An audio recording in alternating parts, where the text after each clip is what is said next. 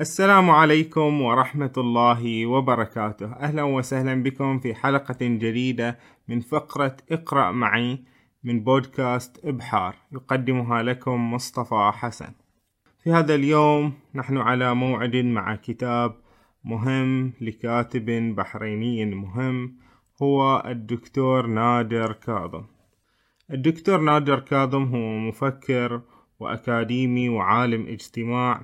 لديه الكثير من الكتب المهمة والتي آه، يسلط فيها الضوء على مشاكل أو قضايا تهم البحرينيين إذا ماذا يوحي به العنوان؟ استعمالات الذاكرة. كيف نفكر بالتاريخ؟ آه، ما الأشياء التي نختزنها في ذاكرتنا؟ خصوصا ونحن مجتمع متعدد. لدينا أكثر من ثقافة. لدينا أكثر من طائفة ومن وجهة ومن طريقة في الحياة. فإذا هذا الكتاب أتوقع سيهم الكثيرين خاصة الذين مبتلون بالمجتمعات التعددية وبالتاريخ الذي قد يكون مضنيا.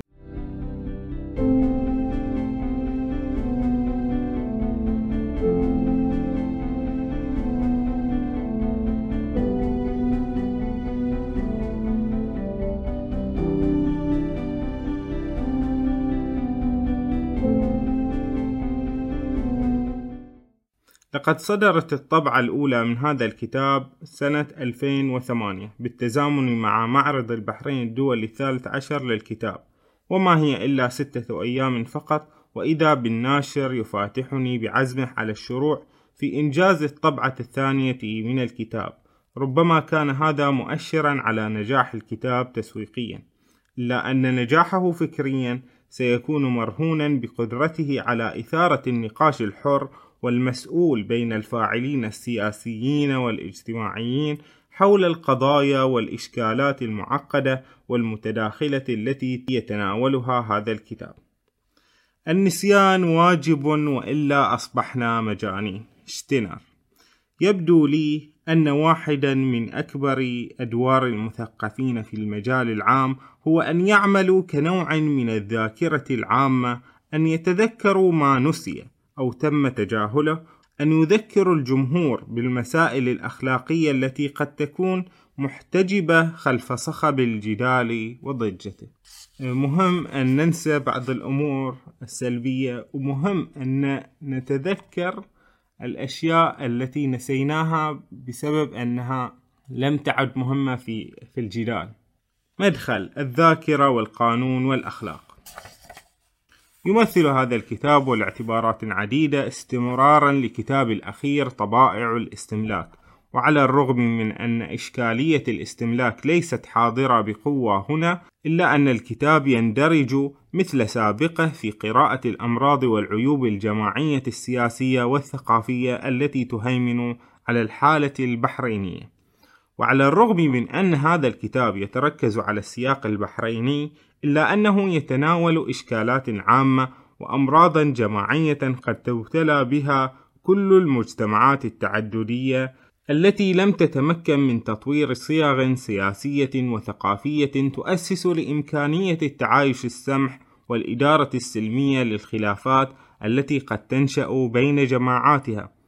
ويتولى هذا الكتاب الذي بين أيدينا مهمة تطوير بديل مقترح يتأسس على إدارة التنوع الثقافي وتنظيم التعايش السلمي بين الجماعات وخصوصا في المجتمعات ذات التعددية الثقافية. ويقترح الفصل الثاني من هذا الكتاب تطوير صيغة مرنة من البديل التوافقي الذي يتناسب مع طبيعة هذه المجتمعات. ويكتسب هذا البديل مشروعيته في بلد مثل البحرين.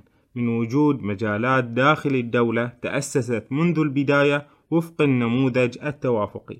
وهذه حال المجال الديني الذي تأسس في العشرينات من القرن الماضي بصورة تعطي لكل جماعة نوعا من الاستقلال النسبي في إدارة شؤونها المذهبية الخاصة. فكان هناك محكمة جعفرية وأخرى سنية ودائرة للأوقاف الجعفرية وأخرى للأوقاف السنية. ومع هذا فإن المشروعية الأهم لهذا النموذج إنما تأتي من قدرته على تجاوز السلبيات الكبيرة التي تلتصق بالأساليب الأخرى المطروحة لإدارة وتنظيم الصراع في مجتمع تعددي ومحدود المساحة في الوقت ذاته. والسبب في ذلك أن البلدان ذات المساحة الكبيرة تستطيع إنهاء صراعاتها الجماعية باللجوء إلى خيار الفيدرالية أو من خلال الانفصال إذا كان التعايش بين الجماعات مستحيلا. إلا أن هذا غير متاح للمجتمعات الصغيرة وذات التجمعات السكانية المتداخلة وإذا انتفى هذا الخيار لا يبقى أمام هذه المجتمعات إلا البديل التوافقي. لأنه ليس بعد هذا البديل إلا الخيارات الصعبة والمدمرة والمكلفة من قبيل الهيمنة المتحكمة والإبادة الجماعية والتهجير الجماعي والصهر الإجباري للهويات في بوتقة واحدة. وتعبر هذه الخيارات الأخيرة عن أساليب مطروحة لإنهاء الصراع أو التحكم فيه، إلا أنها أساليب مدمرة وباهظة الثمن ومنبوذة أخلاقيا. هنا الدكتور نادر كاظم يشخص المسألة يعني يقول أن هناك مشكلة وهناك تعدد ثقافي وفي الدول الكبيرة قد يكون هناك تعدد الثقافي يجعل هناك أطروحة للحل بالتقسيم أو بالفيدرالية أو غيرها. ولكن في مجتمع صغير وفي مجتمع متداخل فإن كل هذه الحلول لا يمكن أن تتم. والأفضل هو أن يكون هناك نوع من التعايش وهناك نوع من التقبل للآخر وأن نربي أنفسنا كمجتمع على احترام هذه التعددية بيننا. كان الصراع الجماعي على مجال الدولة العام هو مدار كتاب طبائع الاستملاك، وقد مثل هذا النوع من الصراع عائقا أمام بناء التوافق العام داخل الدولة، إلا أن الكتاب الذي بين أيدينا يتناول بالتشخيص أمراضا جماعية من نوع مختلف عن أمراض الاستملاك وطبائعه إلا أنها أمراض تقع في دائرة قريبة من هذه الأخيرة وتمثل مثلها مثل سابقتها عائقا أمام إنجاز التوافق داخل الدولة والتعايش السمح بين الجماعات. وهذه الأمراض هي أمراض التذكر التي تتكشف أعراضها من خلال استعمال الذاكرة واستغلالها وتوظيفها أيديولوجيا وسياسيا. الأمر الذي يعرض فعل التواصل الجماعي لمزيد من الشقاق والتنازع، وإذا كان استملاك المجال العام يجري بضغط من دوافع شبه غريزية من قبيل طبائع الأنانية والجشع والطمع، فإن استعمال الذاكرة يجري في دائرة الوعي وبملء الإرادة فنحن على وعي حين نقرر استحضار التاريخ واستخدام وقائع الماضي من أجل خدمة مصالح سياسية أو مآرب أيديولوجية وإن كان هناك حالات تذكر مدفوعة بحنين عارم يصعب تفسيره عقلانيا لأنه يفلت من دائرة الوعي. يمكن للذاكرة أن تكون مقصودة بالاستملاك، وذلك حينما تكون هذه الذاكرة مشتركة بين الجميع. مما يسمح بتنشيط طبائع الاستملاك بحيث تعمد جماعة ما إلى احتكار هذه الذاكرة ووضعها تحت نفوذ ملكيتها الخاصة. يحدث هذا حين تتألف أمة ما من مجموعة من الجماعات وحين ترجع هذه الأمة إلى تاريخ مشترك. إلا أن المجتمعات ذات التعددية الثقافية ليست مبتلات بهذا النوع من المعضلات بالدرجة الأولى بحكم أن لكل جماعة من هذه الجماعات تاريخها الخاص وذاكرتها الجماعية التي لا تتطابق مع ذاكرة الآخرين بالضرورة. مما يعني أن هناك أكثر من ذاكرة وأكثر من تحبيك للتاريخ. ونسخا وروايات وسريات متعددة لماض ربما كان مشتركا ومتواشجا وربما كان ذات مسارات مستقلة وفي هذه الحالة لا يوجد ذاكرة مشتركة ليجرى احتكارها دون الآخرين بل لكل جماعة ذاكرتها الخاصة التي تمتلكها هي من دون تنازع مع الآخرين ولكن ما المخرج من دورة التنازع هذا؟ هناك بديل يستمد مشروعيته من خيار العلمنة. على أن يجري سحب مستلزمات هذا الخيار من مجال الانتماء الديني والعرقي والثقافي إلى مجال الذاكرة. فإذا كانت العلمنة تعني أن تبقى الدولة حيادية تجاه انتماءات مواطنيها الدينية والثقافية فإن هذا يستلزم بالضرورة أن تبقى الدولة حيادية تجاه تواريخ هؤلاء المواطنين. وذاكرتهم الجماعية وإذا تمت المصادقة على هذه الحجة فسوف يكون البديل العلماني المقترح لهذه الدولة هو أن تكون دولة بلا ذاكرة دولة مصابة بفقدان كلي للذاكرة دولة مؤسسة على النسيان لأن النسيان أهون من التذكر الانتقائي والإقصائي والإخضاعي. ويكتسب هذا النموذج جاذبيته في المجتمعات التعددية من كونه يمثل حماية للسلم العام كما أنه يمنح الجماعات الضعيفة والمهمشة مكاسب ثمينة تضمن عدم طغيان الجماعات القوية والمهيمنة التي عادة ما تقوم بفرض ذاكرتها الخاصة على أنها تاريخ الدولة العام والرسمي. وعلى هذا سيكون أمام هذه المجتمعات خياران هما دولة بلا ذاكرة والخيار الثاني دولة بذاكرة مؤسسة على الإخضاع والإقصاء لتواريخ الآخرين. وإذا كان لابد من الترجيح بين هذين النموذجين فإن المرء المنصف يميل إلى ترجيح النموذج الأول لأنه أهون شرا من الثاني إلا أن هناك نموذجا ثالثا متاحا أمام هذا النوع من الدول وهو أن تكون للدولة ذاكرة إلا أنها ذاكرة التنوع.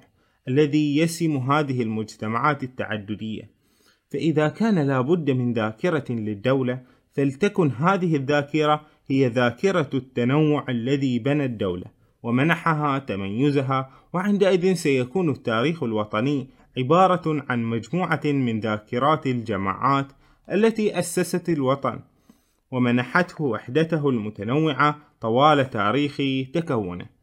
تنقلنا علاقة الدولة بالذاكرة إلى إشكالية الكتاب التي تتحدد في استعمالات الذاكرة وسياسات التذكر في الفضاء العام، ويتحدد الفضاء العام هنا من خلال تحييد مجال الدولة، وهو ما يسمح ببروز مساحة مفتوحة ينخرط فيها المواطنون من أجل النقاش الحر حول قضاياهم وشؤونهم العامة ومن بينها التناول العام للتاريخ. واستحضار الماضي من خلال النشر الورقي والإلكتروني وأجهزة الإعلام المتنوعة ومن خلال الملتقيات والمؤتمرات والندوات والمحاضرات وغيرها من أشكال التجمع بقصد التداول الحر والمفتوح في الشأن العام.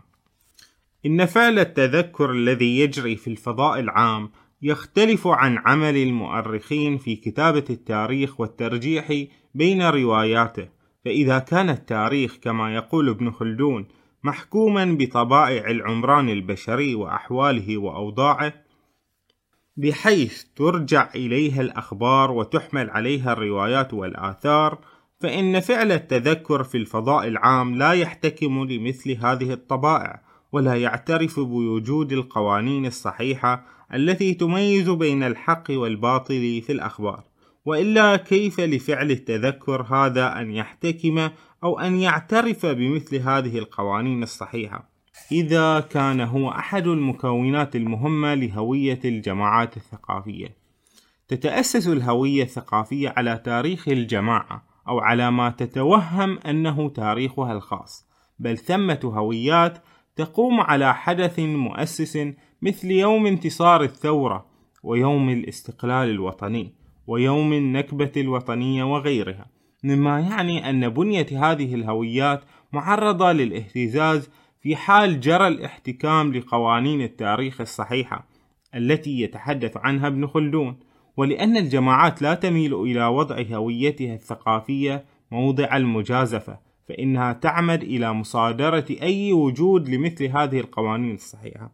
اللهم إلا إذا كانت هذه القوانين نافعة وتخدم هذه الجماعة أو تلك في إثبات تفوقها وتجذرها وعراقتها.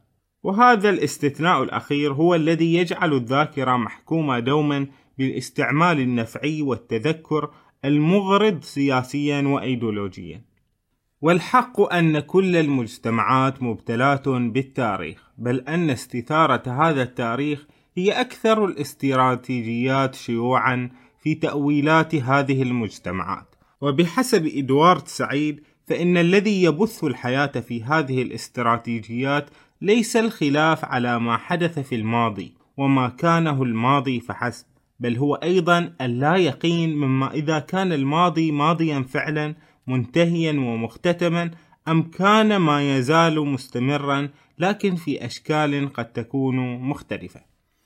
ومجتمع البحرين ليس بدعا من هذه المجتمعات ومن دلائل ابتلاء البحرين بالتاريخ أن الماضي حاضر بقوة في اهتمامات معظم المنخرطين في النقاش العمومي داخل الفضاء العام كما أن أسئلة اللا يقين التي يتحدث عنها إدوارد سعيد مطروحة بقوة في هذا النقاش فهل أصبح الماضي ماضيا فعلا؟ وهل هو بمثابة كتاب ليجري إقفاله وطي صفحاته إلى الأبد؟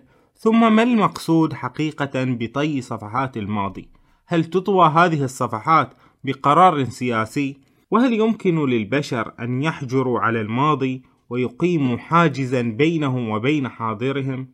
يذكر إيميل نخلة أن البحرين لا تختلف عن البلدان حديثة الاستقلال في حقيقة أن التاريخ في هذه البلدان يعتبر محرما هذه ملاحظة دونها نخلة في أوائل السبعينات إلا أن هذا التحريم لا يمنع من انتعاش سياسات التذكر واستعمال الذاكرة بقوة تشبه عودة المكبوت وذلك ابتداء من السبعينات.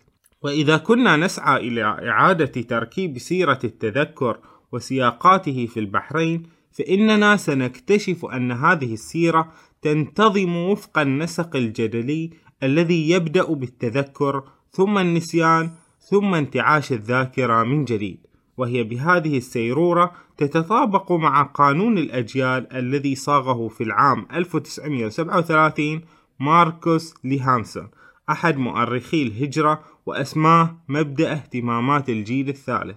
وبحسب هانسون فإن الجيل الأول من المهاجرين المثقلين بهموم مادية يبدون اهتماما قليلا بثقافة العالم القديم الذي جاءوا منه. وفي المقابل يتبنى الأبناء والبنات سياسات النسيان. أما الجيل الذي يكون مدفوعا برغبة قوية لتذكر جذوره وتاريخه بفخار فهو الجيل الثالث. وهذا الجيل هو الذي يغذي بعث الهوية الثقافية من جديد. تبدأ سيرة التذكر في القرن العشرين بكتاب محمد علي آل عصفور الدرازي عيون المحاسن ومحاسن أعلام العلماء والشعراء الذي انتهى من تصنيفه 1901 ميلادي.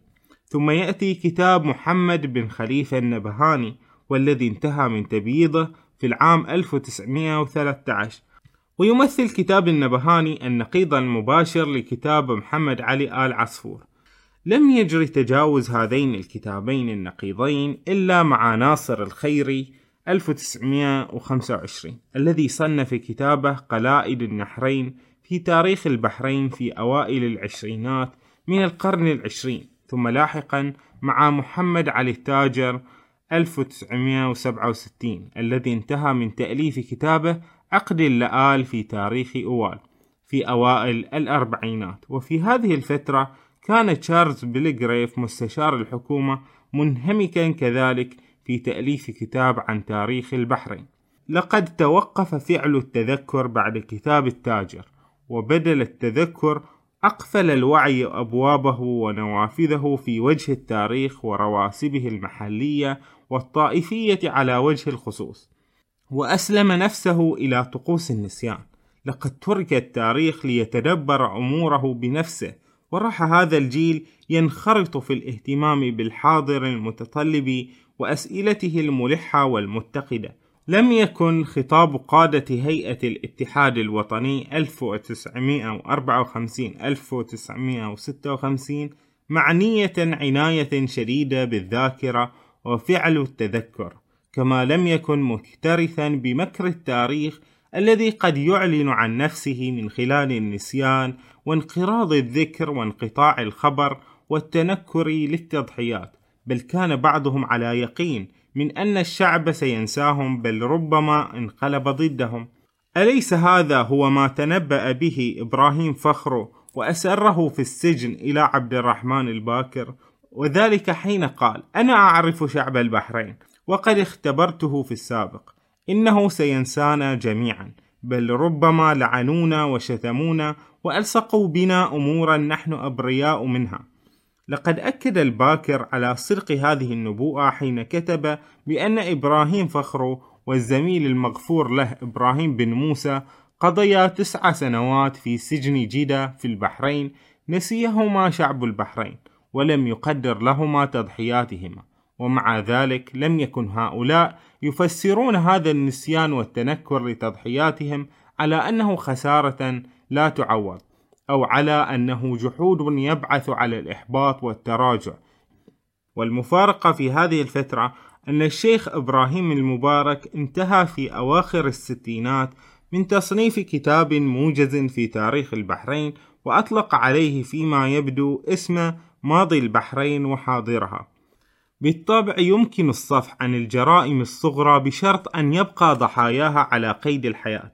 إذا من الممكن أن يتمتع الضحية بأخلاق عالية تجعله يتنازل طوعيا عن حقه في المطالبة بالعقاب والانتقام ومن الممكن أن يوجد ضحية يستمع بإنصات لقوله تعالى بسم الله الرحمن الرحيم وليعفوا وليصفحوا ألا تحبون أن يغفر الله لكم؟ والله غفور رحيم.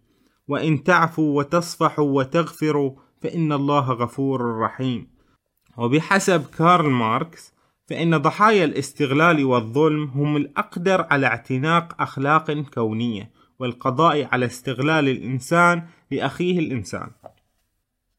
وفي هذه الحالة فقط يكون الصفح ممكنا أما في حالة الجرائم الكبرى المقترنة بغياب الضحايا فإن الصفح مستحيل.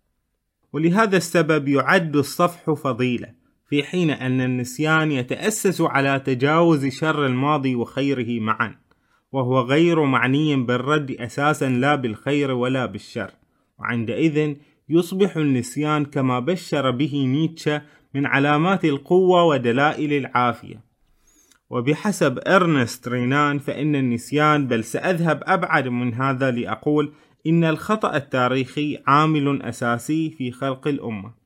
وخصوصا إذا كانت هذه الأمة مؤلفة من أعضاء يحمل كل منهم ذاكرته الخاصة المثقلة بالمظالم والجرائم والمذابح والحروب الأهلية. وبحسب رينان أيضا فإن كل القوميات نسيت أشياء كثيرة وأن جوهر الأمة يكمن في وجود الكثير من الأشياء المشتركة بين أفرادها. وبأن هؤلاء قد نسوا الكثير من الأشياء.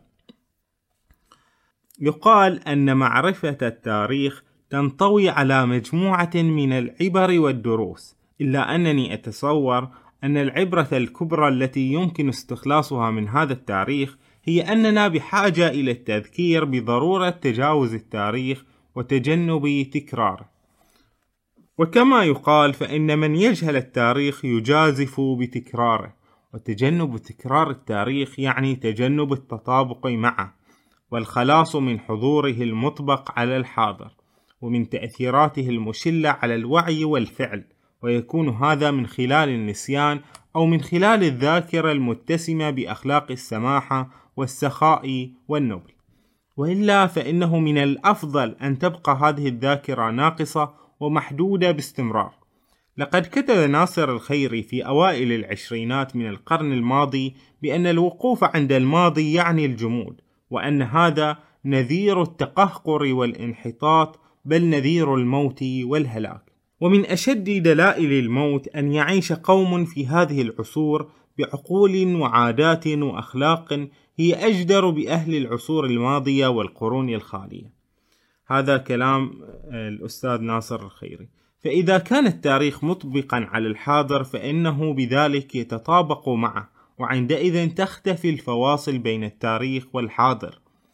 ويصبح أحياء اليوم هم أموات الأمس. بعد كل هذا هل تكون العبرة من معرفة التاريخ هي أننا نتذكر من أجل أن نفهم الماضي وأننا نفهمه من أجل أن نكون أكثر قدرة على نسيانه وتركه يرقد بسلام؟ وهل علينا أن نلتزم بحكمة رينان وبنديكت أندرسون التي تنص على أنه من الضروري أن نذكر المرء بشيء يجب نسيانه حالا من أجل التخلص من عبء الذاكرة ومشقة الابتلاء بالتاريخ. سبق لحسن الجشي أن كتب مقالة في أكتوبر 1950 في مجلة صوت البحرين تحت عنوان الطائفية علتنا الكبرى.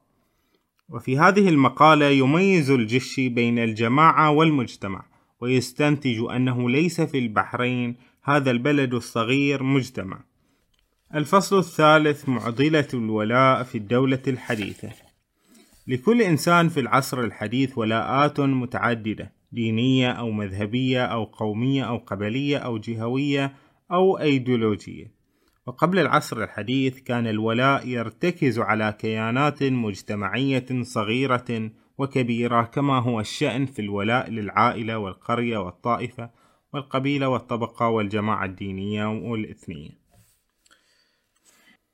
ومثل كل الدول الحديثة نشأت الدولة في البحرين في مجتمع قديم ومنقسم طائفيا بين جماعتين الشيعة والسنة مما يعني أن الطائفة كانت هي مركز الولاء الجماعي وكانت فكرة الولاء المتطابق مع حدود الدولة تفرض على الدولة أن تدخل على خط الصراع لتحويل مركز الولاء من الكيانات الطائفية الصغيرة والكبيرة إلى الدولة الناشئة التي كانت بحاجة إلى نوع جديد من الولاء إلا أن هذه الحاجة بقيت كامنة طوال فترة الحماية البريطانية. وحين جاء الاستقلال في العام 1971 جرى تحفيز هذه الحاجة من أجل تأمين نوع من التضامن الجماعي الذي يحمي كيان الدولة الجديدة.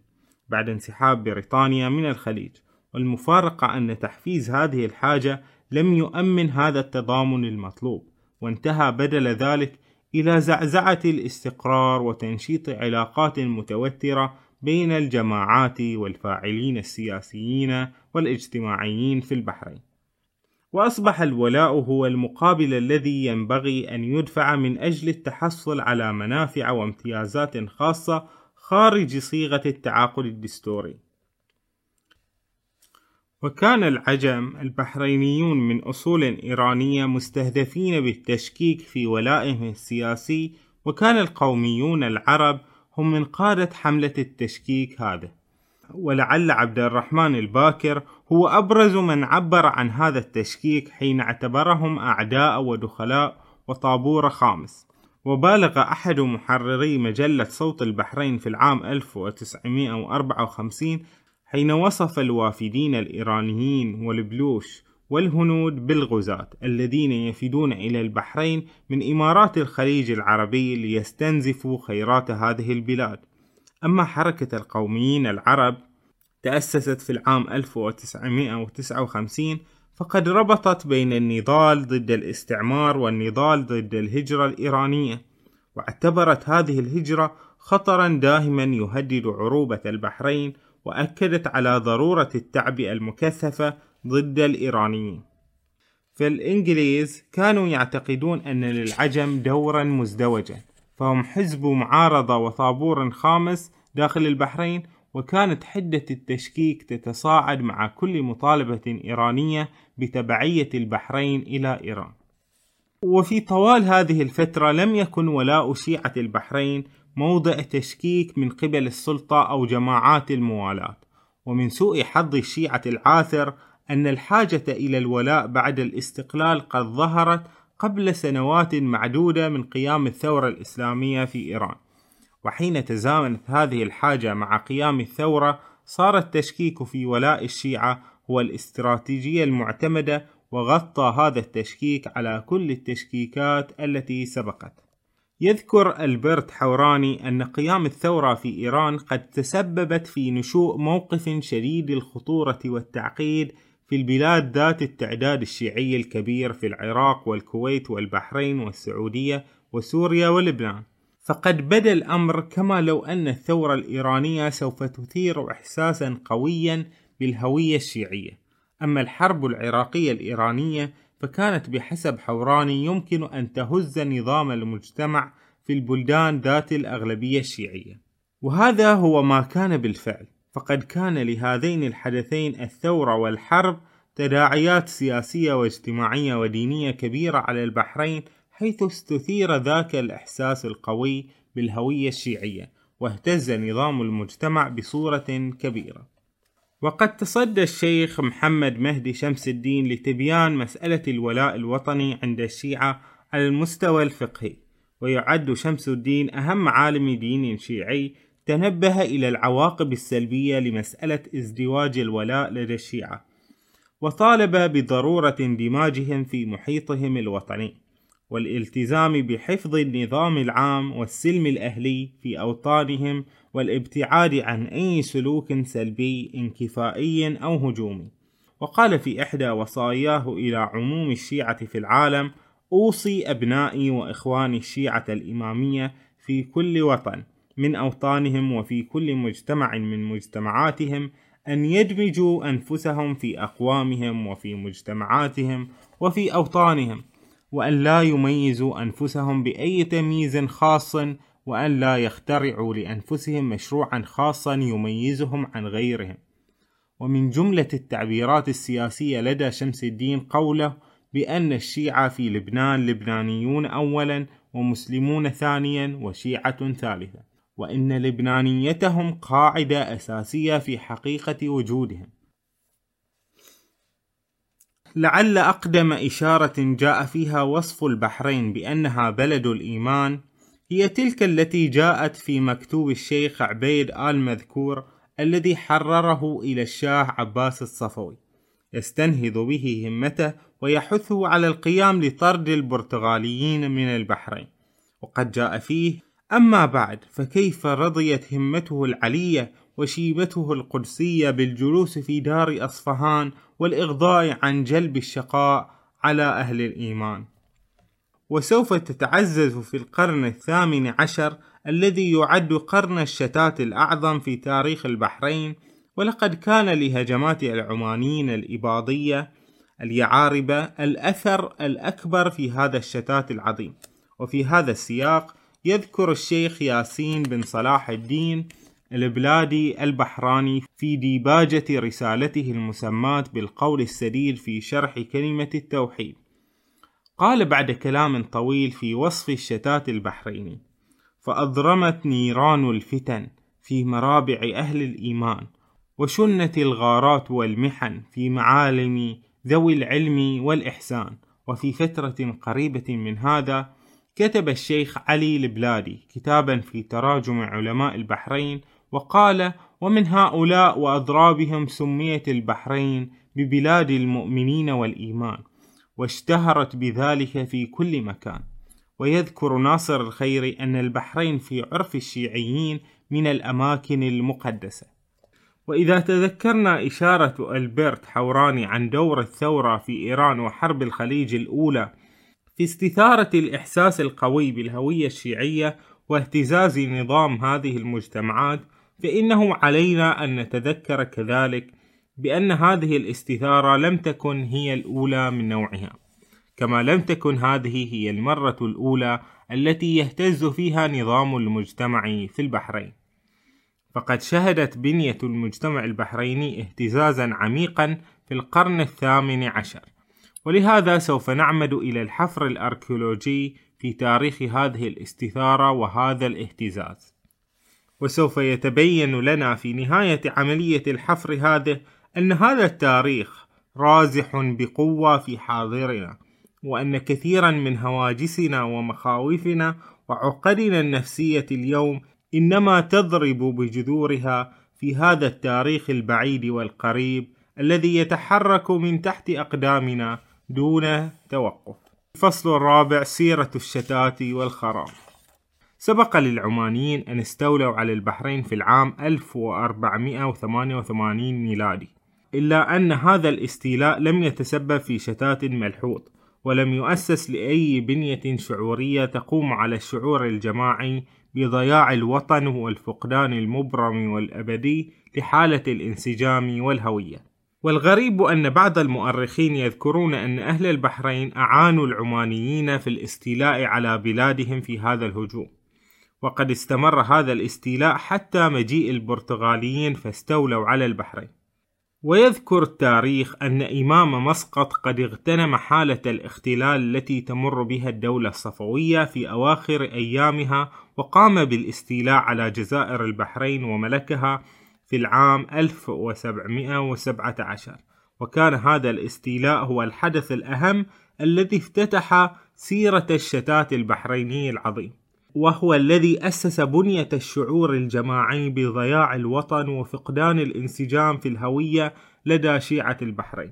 لقد تسبب هذا الهجوم ووقائعه المتتابعة بحرق البلاد حسب تعبير الشيخ يوسف البحراني. وكأن زلزالا ضرب البلاد بتعبير الشيخ ياسين البلادي والشيخ يوسف ووقعت البلاد على أثره في الهرج والمرج والخراب والعطال مما تسبب في خروج جملة من أعيان البحرين وعلمائها وكان هذا الخروج هو فاتحة سيرة الشتات البحريني الجماعي. وفي هذا الهجوم خرج الشيخ أحمد بن إبراهيم آل عصفور والد الشيخ يوسف البحراني إلى القطيف وتوفي فيها في العام 1719 كما خرج في هذا الهجوم المحدث الشيخ عبد الله بن صالح السماهيجي الذي استوطن بهبهان وتوفي فيها في العام 1723 والجدير بالذكر أن الشيخ عبد الله السماهيجي سافر إلى أصفهان عاصمة الدولة الصفوية لطلب مساعدة الشاه. يكتب الشيخ يوسف البحراني ما نصه. لما أخذت الخوارج بلاد البحرين وكان قد خرج من البحرين في الواقعة الثانية من وقائع قدوم الخوارج إليها وبعد رجوعهم سافر الشيخ عبد الله المذكور إلى أصفهان للسعي في مقدمة البلدة المذكورة عند الشاه وقد كان شيخ الإسلام أيضا في أصفهان إلا أنه لما كانت دولة الشاه المزبور مدبرة رجع الشيخ بالخيبة مما أمله وتوطن في بلدة بهبهان لظنه رجوع الخوارج إليها. وفي هذا الشتات ألف هذا الشيخ إجازته المعروفة للشيخ ناصر الجارودي وختم هذه الإجازة بكلام مقتضب عن هذه الهجمات والحروب. يقول وافق الفراغ من تنميق هذه الإجازة مع تشوش البال وتقلقل الأحوال ومقاساة الخطوب والأهوال ومصادمة الحروب والاقتتال ومعاناة الشخوص والانتقال في بلدة بهبهان وفي هذا الهجوم أيضا خرج الشيخ محمد بن يوسف بن علي بن جنبار الضبير النعيمي وهو الذي رحل إلى القطيف ثم مضى إلى البحرين وهو في أيدي الخوارج. لضيق المعيشة في بلدة القطيف فاتفق وقوع فتنة بين الخوارج وعسكر العجم وقتل جميع عسكر العجم وجرح هذا الشيخ جروحا فاحشة. ونقل إلى القطيف فبقي أياما قليلة وتوفي إلى رحمة الله. كما هاجر في هذه الوقائع السيد عبد الله بن علوي الغريفي إلى بهبهان وتوفي فيها. والجدير بالذكر أن السيد عبد الله هو أول مهاجر من أسرة الغريفي وذلك بعد استيلاء العمانيين على البلاد ويصادف الشيخ يوسف البحراني هذه الواقعة بأنها كانت واقعة عظمى وداهية دهماء لما وقع من عظم القتل والسلب والنهب وسفك الدماء. وبعد أن أخذوها وأمنوا أهلها وهربت الناس سيما أكابر البلد منها إلى القطيف وإلى غيرها من الأقطار. ومن المرجح أن تكون هذه الواقعة العظمى والمدمرة هي الواقعة التي خرج فيها الشيخ ياسين بن صلاح الدين البلادي البحراني تلميذ الشيخ عبد الله السماهيجي ويرجح أنه توفي بعد العام 1147 هجري في شيراز. ونحن نخص هذا الشيخ بالذكر لكونه ترك لنا نصوصا بالغة الأهمية والتأثير وهو يؤسس في هذه النصوص والسرديات الذاتية لبنية الشعور الجماعية لشيعة البحرين في تلك الفترة. ويذكر الشيخ علي البلادي أن الشيخ ياسين كان إمام الجمعة والجماعة وانتهت رئاسة القضاء والحسبة الشرعية في بلاد البحرين إليه. حتى عصفت عليها رياح المصائب والحدثان وفرقت شمل قاطنيها في كل مكان كما لم يزل ذلك بها في أكثر الأحيان. وحين استولى اليعارب الإباضيون على البحرين هاجر الشيخ ياسين إلى شيراز وهو يقاسي من ألم الجراحات والضر الشديد. بث الشيخ ياسين ألمه الشخصي والجماعي في افتتاحيات بعض كتبه النحوية والكلامية. قال في كتاب الروضة العلية في شرح الألفية إن ربي وله المنة علي حيث نجاني من غمرات وأهوال ومصائب وزلزال لأني ممن كنت في قلب هذه الهلكة وتلك الطامة الواقعة على أهل البحرين التي لم يقع مثلها في الأزمان كلا ولا ولم تكن غير كربلاء فيا لها من مصيبة قد شربتها ومن رزية قد تجرعتها ثم إني لم أتحسر على ما فات علي من المال ولا ما تلف علي من الحال بل أتذكر ضرب الرماح المريقة لدمي وملاطمة السيوف المبرية لأعضائي وأعظمي. فلم أزل أسلي النفس عن ذكرها وأشغلها بالتسلي عن غيرها. وكيف تسلو وقد ترامتني بعدها أيدي الغربات؟ وتعاورتني أيدي الكربات. حتى ألقتني نون الآونة والأقدار. وقذفتني تحت يقطين الدار. دار العلم والكمال شيراز. صانها الله من الزلزال. خاليا من الطارف والتلاد. ليس معي أصل أطالعه ولا كتاب أراجعه. يصور هذا النص استيلاء اليعارب على البحرين وما وقع فيها من خراب وعطال. ويصفه كما وصفه الشيخ يوسف البحراني من بعده بأنه زلزال ضرب هذه البلاد وهز كيانها الجمعي. ويقول الشيخ ياسين أيضا في نص آخر حتى دهمتنا تلكم الداهية الهامة وصدمتنا هاتيك المصيبة السامة اللامة. مصيبة ما وقع من قديم لها نظير ولم يسمع بمثلها خبير بصير ولم تخطر بخاطر ذي خطر. هي تلك الطامة العامة للزلزال والمشتملة على جميع البلايا وشدائد الأهوال. الواقعة بأوقع الوقائع في جزيرتنا أوال فإنه قد جرد الزمان عليها صارم العدوان. وأفنى من كان فيها من السكان وأضرم نار غاراته عليها حتى أباد كل من كان فيها وهي الديار التي أنيطت بها علي التمائم وغنت لدي فيها مطربات الحمائم. وأوال أرض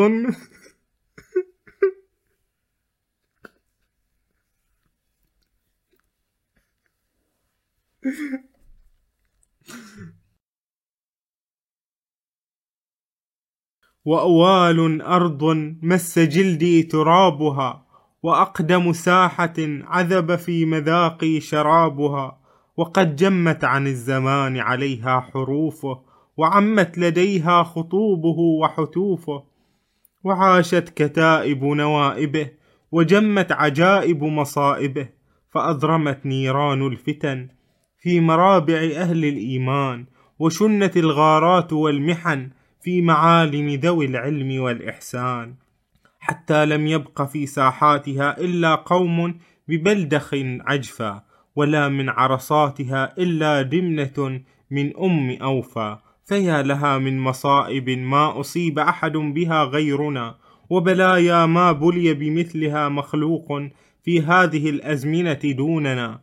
ولقد كنا أول في الأوال آمنين وتحت ظلها الثخين وفي كنفها المستقيم ساكنين ومن طيب شرابها سكارى نائمين ومن نغمات غوانيها حيارى حائمين.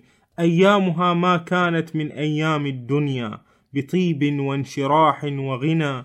كل فن من فنونها قد فاق فعالمها قد بلغت به الآفاق. ومباحثها في بحثه لا يجارى ولا يطاق. قد حاز من دون الملأ قصب السباق ومؤمنها إلا كمؤمن الطاق. لله ما كان أحلى ذلكم المذاق وأشهى ذلك الشوق والاشتياق. حتى لقد أصابتها سهام العين ونعق في أكنافها غراب البين. فشتتت ما بقي من أهلها في جميع البلدان بل كمنثور الهبى كأنه قد فشي بينهم الطربان بعدما أن ملئت أزقتها من القتلى والجيف من أولئك الأعلام والسادات وأولي الشرف فقبورهم بطون الكلاب الضارية. بعدما أن رووا من السيوف الماضية فكانت الحياة بعد تلك الأوقات غير لذيذة إلى أن قال وكان ممن تغصص من ذلك العلقم وتجرع من مرارة كؤوس ذلك السم الذي هو أنفث سما من الأرقم وتشربه حتى امتلأ وجرى في جوفه حتى انتحل وابتلى وترك من حساب الأحياء وعد من جملة أولئك القتلى. كاتب هذا التدوين ومحرر هذا التبيين فكم من سيف قد حطمه وكم من رمح لطمه وهشمه. وإني قد كنت على يقين أني من جملة أولئك الهالكين. وفي هاتيك المصر ممن قتل عيانا وجهرا ولكن من فضل ربي ذي الجواد والجلال أحياني. إلا أن الهجوم اليعربي الذي عمق هذه السيرة وحكم عليها بالنفاذ المبرم والأبدي فهو هجوم العام 1734 ففي هذا العام أتى سيف بن الإمام سلطان مسقط مع جماعة من الأباضية والخوارج وتملكوا البحرين وقتلوا من الشيعة ما لا يحصى. هذا على حد تعبير كتاب عيون المحاسن. ويذكر ناصر الخيري أنه إمام مسقط سيف بن سلطان قد جاء إلى البحرين بهدف الانتقام من أهلها وحين وصوله البحرين حارب أهلها وتغلب عليهم وأمر بالقتل والنهب العام مدة ستة أيام. كاد في أثنائه أن يجعل البحرين خالية على عروشها وقد انتقم من الأهالي شر انتقام وأذاقهم من العذاب والإضطهاد أشكالا وألوانا وقتل كثيرا من مشايخهم وعلمائهم وكبرائهم ودمر البلاد أشد تدمير. وفي هذه الأيام الستة العصيبة فر كثيرون إلى جهات الإحساء والقطيف وبوشهر. تستحق نصوص هذه الحقبة ومروياتها ووقائعها أن تقرأ بعناية لأنها هي التي ستؤسس لسيرة التاريخ المنشطر والوعي المنقسم فيما بعد. فقد شطر الاستيلاء اليعربي في العام 1129 هجري تاريخ البحرين إلى شطرين وأسس بحجم الخراب الذي تسبب به لبنية الشعور الجماعي لدى أهلها وافتتح بينهم سيرة الشتات الجماعي العظيم الذي لم يهدأ إلا في العام 1869 والحق أن نصوص الشيخ ياسين البلادي التي تشخص هذا الانشطار صارت نصوصا مؤسسة لكل المؤلفين والعلماء البحرينيين الذين جاءوا من بعده. فكل من ذكر البحرين بعد هذا الشيخ تحدث عن هذا الزلزال الذي شطر تاريخ البحرين إلى شطرين. فالشيخ علي البلادي وهو من علماء البحرين الذين عاشوا تجربة الشتات في القطيف صنف كتابه أنوار البدرين ليترجم سيرة علماء الإحساء والقطيف والبحرين إلا أن هذه التراجم أشبه بمرثية طويلة نظمها ليؤرخ فيها سيرة الشتات البحريني العظيم. وسقوط الوطن المدوي بعد أن ضربه الزلزال اليعربي وما تلاه من هجمات متعاقبة. يقول في وصف البحرين قبل هذا الزلزال وهذه الجزيرة أعني البحرين أحسن المدن الثلاث جامعية للكمال لكثرة العلماء فيها والمتعلمين والأتقياء الورعين والشعراء والأدباء والمتأدبين وخلص الشيعة المتقدمين وكثرة المدارس والمساجد وفحول العلماء الأماجد. وهي مع ذلك ذات نخيل وأشجار وعيون وأنهار وأرضها قابلة لكل الزراعات وبها مغاص الدر الجيد من جميع الجهات. إلا أن هذا الوضع الآمن والرغيد انقلب بصورة هائلة بعد هذا الزلزال يقول وقد عصفت بها الآن عواصف الأيام ولعبت بأهلها حوادث الدهور والأعوام التي لا تنيم ولا تنام فشتت شمل أهاليها وبددت نظم قاطنيها وفرقتهم في كل مكان وفرقتهم أيدي سبأ من أهل الجور والعدوان. كانت عمان في الفترة بين 1718 و 1737 في حالة حرب أهلية اشتعلت بين بالعرب بن ناصر والقبائل الغافرية. إلا أن هذا لم يحل دون نجاح استيلاء اليعاربة على البحرين في العام 1717 و 1734 وقد اكتسب هذا الاستيلاء خصوصيته كحدث مؤسس من حجم الخراب الذي جلبه إلى البلاد ومن حجم الشتات الذي ابتلي به أهلها وذلك بدافع من التعصب المذهبي العنيد ومن التنافس الإقليمي المستعر على مناطق النفوذ مع شاهات الدولة الصفوية. وهذا ربما هو الذي حمل قطيف الإحساء وهما بلدتان شيعيتان مثل البحرين من هذا المصير المدمر. لكونهما كانتا تحت نفوذ الدولة العثمانية. والمفارقة هنا أنه في كل مرة تظهر دولة شيعية قوية في المنطقة يكون نصيب شيعة البحرين من ذلك مزيدا من البلاء والضر والتضييق والشتات. حدث هذا حين قامت الدولة الصفوية ودخلت البحرين ضمن مناطق نفوذها في القرن السابع عشر. وحدث هذا عندما قامت الثورة الإسلامية في إيران في العام 1979 فما أشبه الليلة بالبارحة وكأن من مصلحة شيعة البحرين ألا توجد دولة شيعية قوية في هذا الإقليم. طبعا هذا كلام الدكتور نادر كاظم. لقد تسبب هذا الخراب في تشتيت أهل البحرين في الأقطار وتأسيس بنية مزاجهم الجماعي القائمة على الشعور المزمن بالضياع والتشتت وفقدان الوطن والأهم فقدان الصفاء القديم والانسجام في هويتهم وهم الذين كانوا يتصورون أنهم حتى القرن السابع عشر شيعة لا يزاحمهم آخر مختلف ذو شأن يعكر هذا الصفاء والانسجام في الهوية.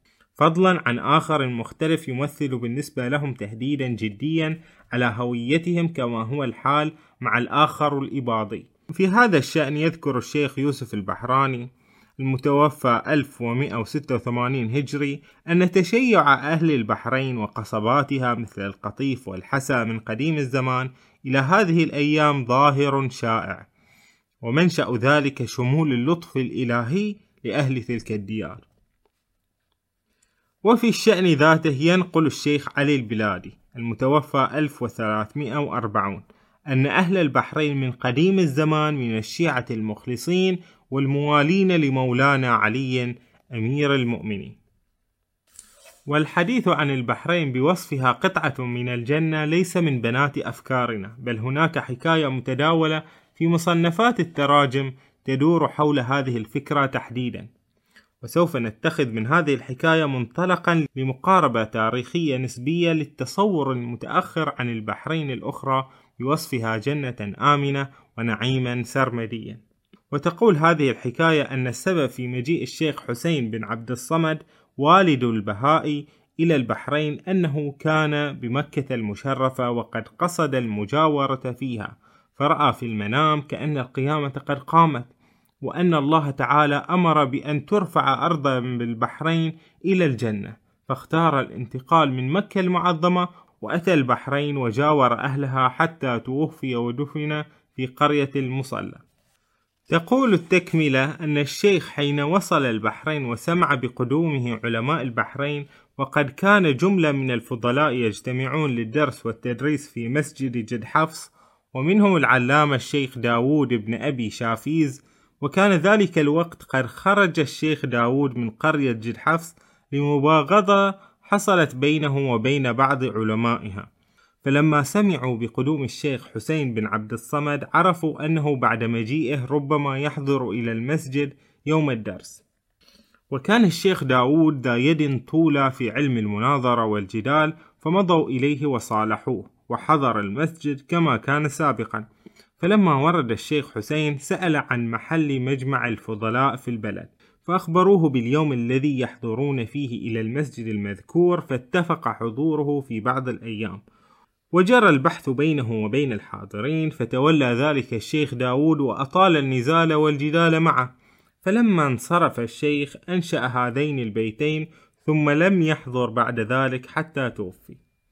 يعني اللي قاله هو الشيخ حسين بن عبد الصمد المتوفى 1576 ميلادي.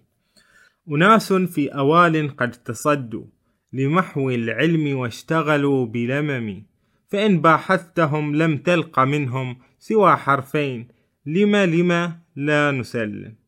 واللافت أن هذا الموقف من قبل الشيخ حسين سيتكرر فيما بعد. ولكنه سيتكرر مع واحد من أعظم علماء البحرين قاطبة وهو الشيخ سليمان الماحوزي. أستاذ الشيخ عبد الله السماهيجي والشيخ أحمد بن إبراهيم العصفور. وهو الذي انتهت إليه رئاسة بلاد البحرين في وقته. فلهذا الشيخ قصيدة ذات قيمة رمزية مهمة وتتضاعف هذه القيمة إذا عرفنا أن الشيخ سليمان توفي في العام 1709 أي قبل استيلاء اليعاربة على البحرين بثمانية أعوام. أما المحير في هذه القصيدة التي تتألف من ستين بيتا هو أن الشيخ سليمان يحث على الهجرة من البحرين. يقول انهض وحث اليعملات على السرى واهجر محل الخسف يا أسد الشرى. وتجاف صحبة معشر قد أطبقوا طرا على الشنعى وحبوا المنكرا لا تأسفن على فراقهم فما لك من جوارهم سوى فصم العرى.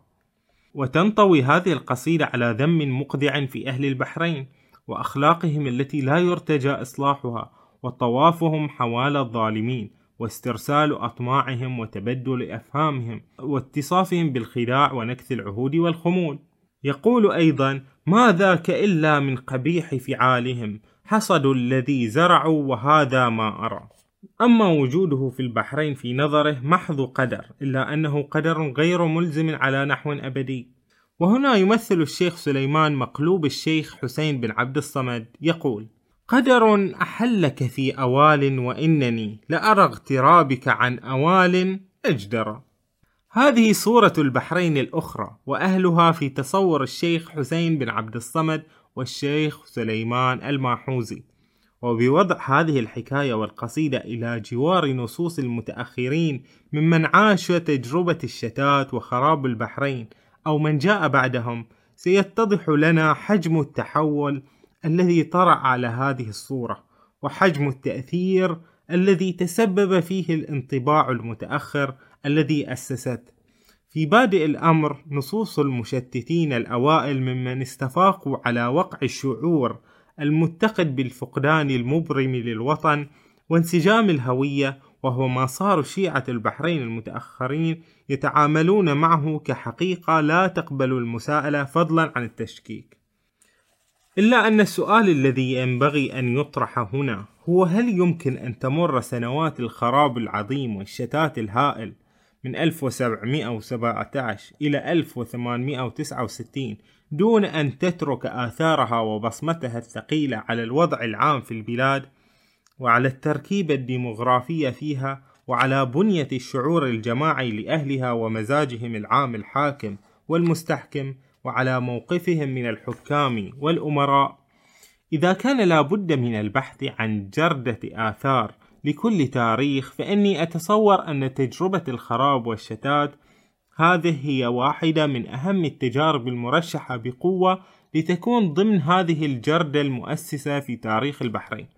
فهذه التجربة قاسية استحكمت على البلاد وأهلها طوال قرن ونصف من الزمان وطبعت الوضع العام في البلاد بطابعها المتوتر والمضطرب لسنوات طويلة. طوال هذه السنوات كانت الحروب المدمرة هي الشؤم الملازم للبلاد وهي التجربة المؤسسة لمزاج أهلها ولمسارات التطور السياسي فيما بعد.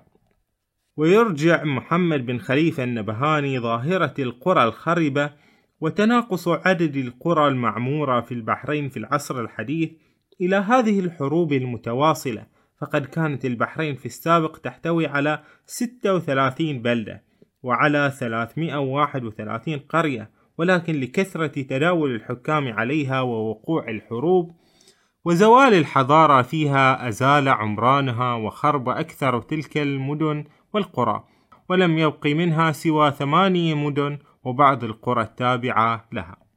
لقد تسببت هذه الحروب والوقائع المدمرة إذا في خراب قرى بأكملها، كما تسببت في ظهور مقابر جماعية لا تزال بقاياها منتشرة في بعض القرى إلى اليوم.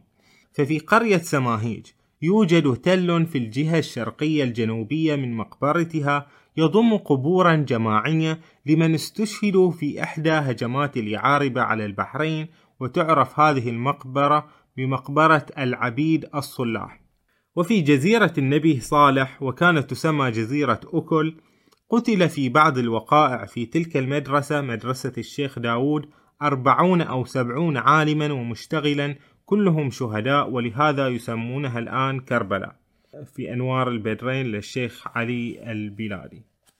وبالتزامن مع خراب هذه القرى وزوال عمرانها كان حجم السكان في تناقص مضطرد منذ العام 1717 حتى أن ناصر الخيري لاحظ أن عدد سكان بلدة مهمة مثل البلاد القديم لا يتناسب مع حجم الآثار القديمة الموجودة بها.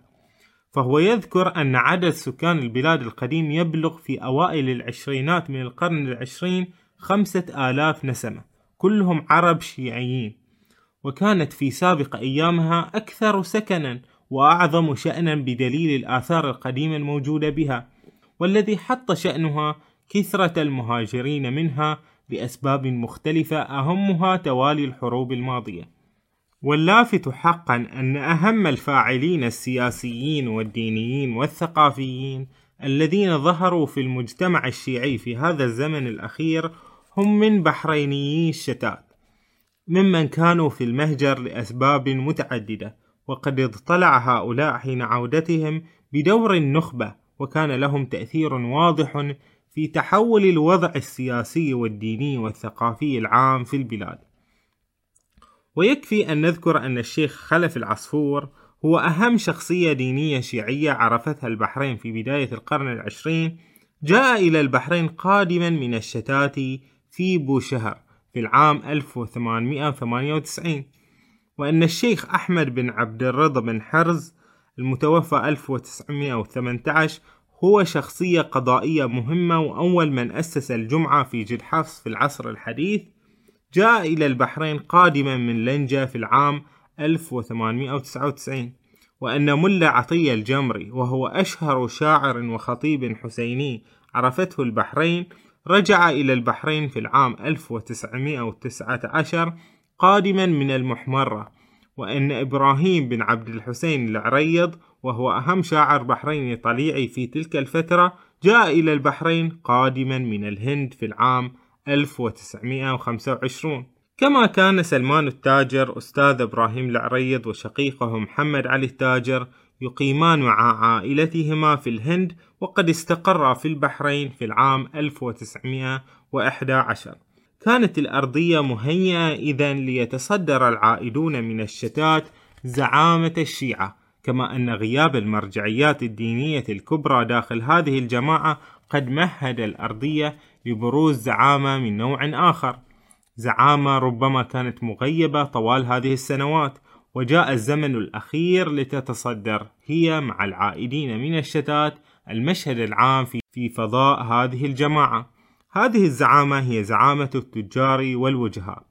ومن أبرز هؤلاء كان الحاج عبد علي بن رجب والحاج أحمد بن خميس والحاج حسن المديفع والحاج منصور العريض والسيد أحمد العلوي والحاج حسين المدحوب والحاج عبد الله أبو ديب وآخرين. وهنا ينبغي أن نشير إلى أن هذا الزمن الأخير هو ذاته زمن الشروع في بناء الدولة في البحرين.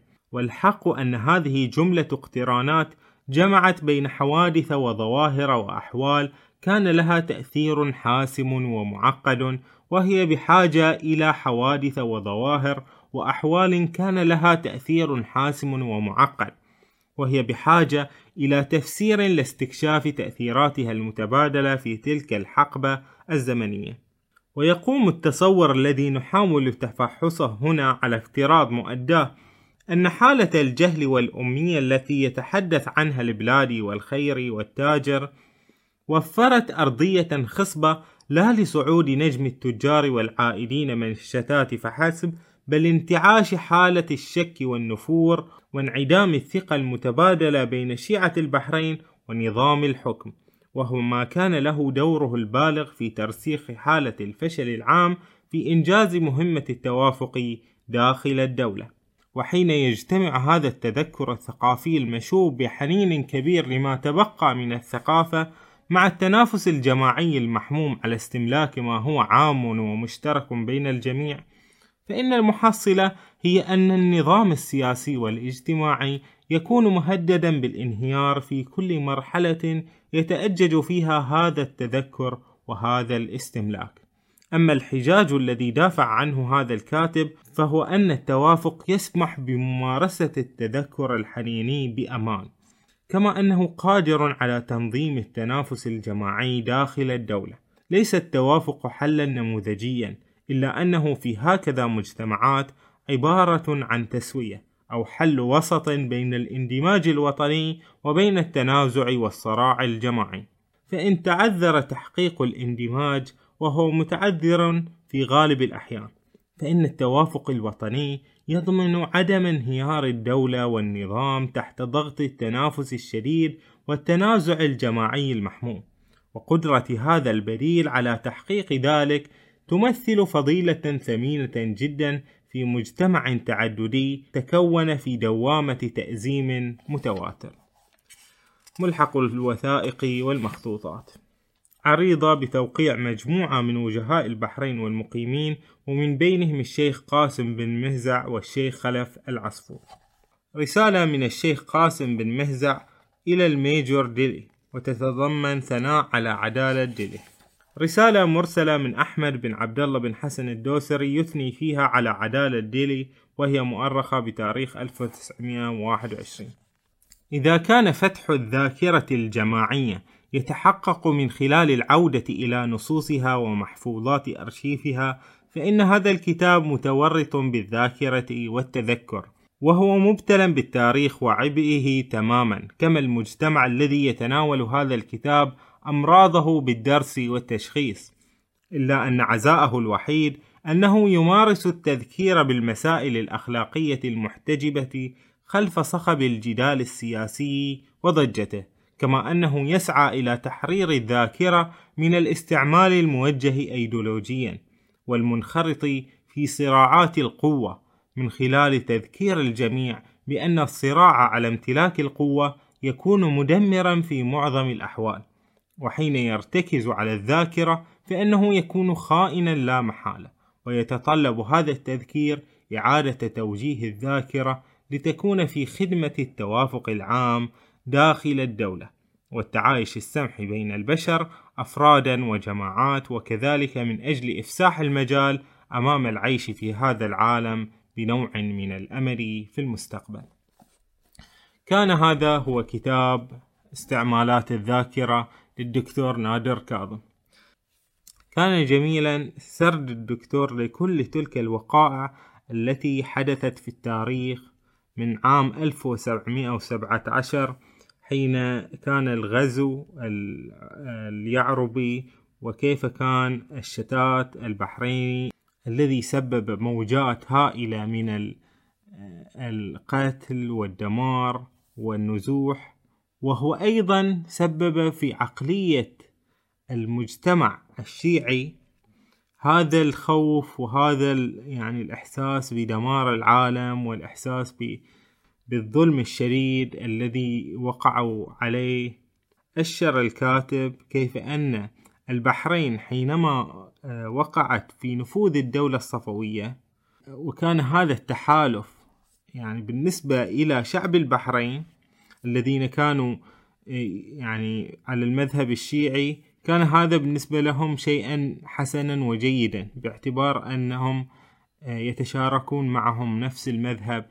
وأن هذا حليف استراتيجي كبير وقادر على أن يعني يسندهم ولكن لم يحدث هذا السند الكبير. ففي تلك السنين حصل الغزو اليعربي وقتل من قتل. كان من أسباب عمان في الاستيلاء على البحرين.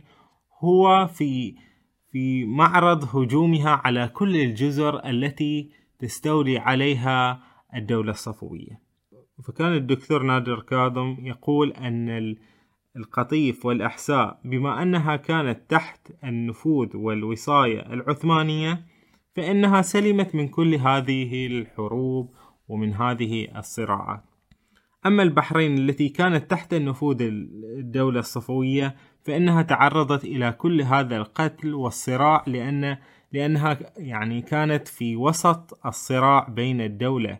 العمانية والدولة الصفوية.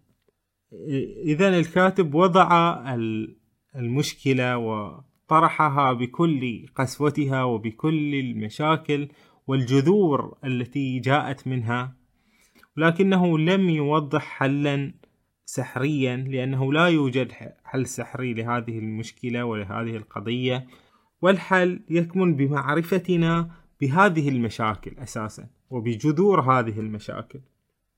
وبأننا لسنا الوحيدين في هذا الوطن وأن الوطن فيه الكثير من وجهات النظر المختلفة. والتوافق والإحساس بشعور الآخر سواء كان هذا مشاعر الآخرين يعني صحيحة أم غير صحيحة نتفق معها أم لا نتفق ولكن من المهم أن آه، نتفهم بعضنا البعض ومن المهم أن نشعر بآلام بعضنا البعض وبالتاريخ والثقل التاريخي. بينما كنت أقرأ في سطور هذا الكتاب كنت أشعر بالحنين الكبير إلى هذا الوطن الجميل البحرين بكل تنوعه و ووجوهه المختلفة المتنوعة التي كلها تحب البحرين بطريقته المتعددة. فمن يمر على نخيل أوال الجميلة ومن يرى بحرها الرائع الأزرق ينتابه الكثير من الحب لهذا الوطن والرغبة في أن يكون هذا الوطن في أفضل حال. ليس لدي أدنى شك أن غالبية أهل البحرين على اختلاف طوائفهم لهم حب كبير لهذا الوطن وأن المشاكل التي تنشب بينهم مردها إلى الجهل بهذه الجذور التاريخية وبهذه التعددية الثقافية الموجودة في هذا الوطن. وعندما يسمع الإنسان بكلمة تعدد ثقافي يظن أنها شيء حسن وشيء طيب أن أناس مختلفين و... وكل واحد منهم آه، يحس بالآخر ويتفهم الآخر. ولكنها في الواقع وعند اشتداد الخطوب تصبح مأساة كبيرة. والسبب هو الجهل الجهل الذي يعشعش في العقول ويجعل الإنسان يفكر من منطلق ثقافته عن الثقافة الأخرى ويصمها بأي صورة آه، نمطية ولا يدخل في في آه، صميم تلك الثقافة ليفهمها ويفهم ما دوافعها وما تاريخها الطويل وكيف تكونت. أتوقع إذا كان هناك كتاب سيفيد البحريني قراءته و... ووعيه فعلا هو مثل هذه الكتب. فإذا التاريخ هو حقول ألغام. يجب أن نعرف كيف ندخله وكيف نخرج منه وكيف نوظفه في مصلحتنا الحالية في حاضرنا هذا. وأن الرؤية للتاريخ دائما ما تكون محملة بالمشاعر. فالدكتور نادر كاظم ذكر كيف أن قبل الغزو اليعربي على البحرين كان مشايخ الشيعة مثل الشيخ سليمان الماحوزي يذم أهل البحرين بصراحة يذمهم ويثرب عليهم آه، قعودهم وهكذا. فكان الأمر طبيعيا لم تكن البحرين جنة من الجنان. ولكن كل إنسان يحب وطنه ويحدث لوطنه شيء سيء يحس بالكثير من المشاعر الجياشة تجاه هذا الوطن خصوصا إذا ما كان فيها تهجير وقتل وتشريد وكل هذه الأمور السيئة. شاركوني آراءكم في هذا الكتاب. ماذا أعجبكم فيه وماذا لم يعجبكم؟